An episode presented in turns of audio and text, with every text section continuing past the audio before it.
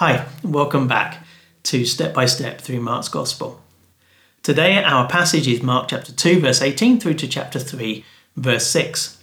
As always, there's a link to an online Bible in the video description. Just click it and it will take you uh, to the passage for today. What's the first thing that comes to your mind when you hear the word Christianity? Maybe it's a church building, old or new. Maybe a ceremony that you've seen or heard of. Maybe it's rules and regulations, do's and don'ts that you think Christians hold to and believe. Now, those things will always be there in varying degrees. Wherever you go and you find Christians and you find churches, there will be traditions and ceremonies and, and ways of living that, that they will hold to. But the passage that we're going to look at today reminds us that those aren't the centre of Christianity.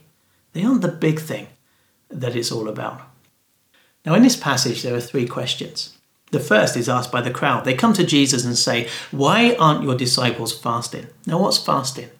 Well, when you fast, you don't eat, and instead you pray and you seek God. And the religious people of Jesus' day, the disciples of the Pharisees, the disciples of John the Baptist, they fasted regularly. In fact, the disciples of the Pharisees would fast every Monday and every Thursday. But Jesus' disciples didn't fast.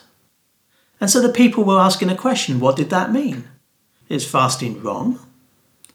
Or are the disciples just not bothered about doing what's right in God's sight? Well, this is how Jesus replied to that question. Jesus answered, How can the guests of the bridegroom fast while he is with them? They cannot, so long as they have him with them. Now, what's Jesus saying here? He's not saying that fasting is bad. What he's saying is it's not the biggest thing in the Christian life. What's the biggest thing? Well, it's spending time with Jesus. The centre of Christianity is not traditions and ceremonies. The centre of Christianity is Jesus. Well, that brings us on to the second question. This time it's the Pharisees who ask it, and they asked Jesus, Why are his disciples picking grain on a Sabbath? Now, what's the Sabbath? Well, a Sabbath was the Saturday.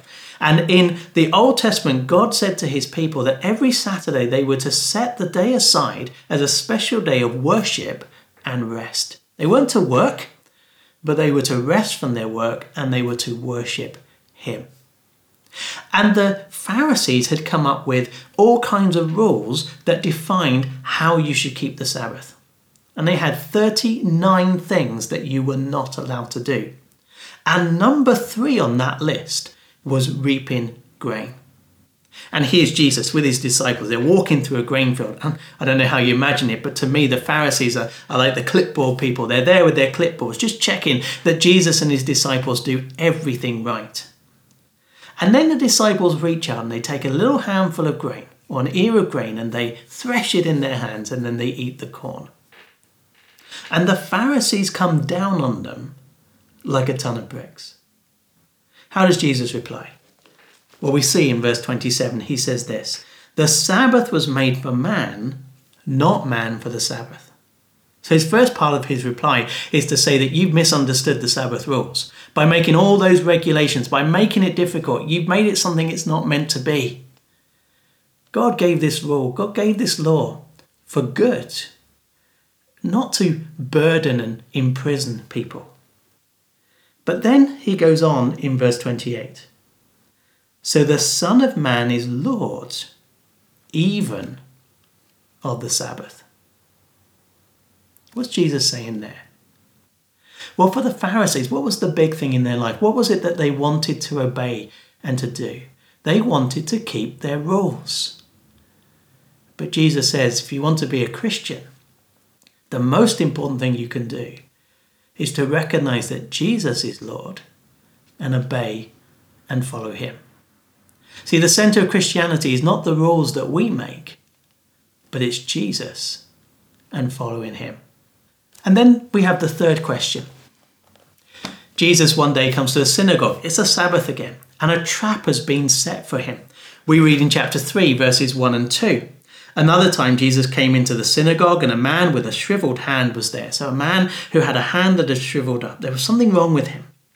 Some of them were looking for a reason to accuse Jesus. So, some of the leaders there, particularly the Pharisees, were looking for a reason to accuse Jesus. So, they watched him closely to see if he would heal him on the Sabbath. What was Jesus going to do? Well, Jesus got the man to stand up and then he asked this question Which is lawful on the Sabbath, to do good or to do evil, to save life or to kill? What does God want you to do? He says. Your rules, if I was to keep them, this man with the shriveled hand, well, he would walk out with a shriveled hand. But is that really what God wants me to do? The Bible tells us God is good, so surely God wants us to do good things on the Sabbath. Again, Jesus is challenging the Pharisees here. He's challenging what they see as important. What's at the centre? Is it the rules and traditions that we have? No. It's serving and following God. If there's one thing that you take away from this video, I hope it's this that at the centre of Christianity, at the centre of the Christian life, is God, a God that we can know through Jesus. That Christianity is not just a religion of regulations, but it is a dynamic relationship with the living God. There is something incredible about being a Christian. Well, we'll do more next time in step by step through Mark's Gospel. If you want to be notified when the next video comes out, please do subscribe to our YouTube channel or like our Facebook page. Hopefully, I'll see you then.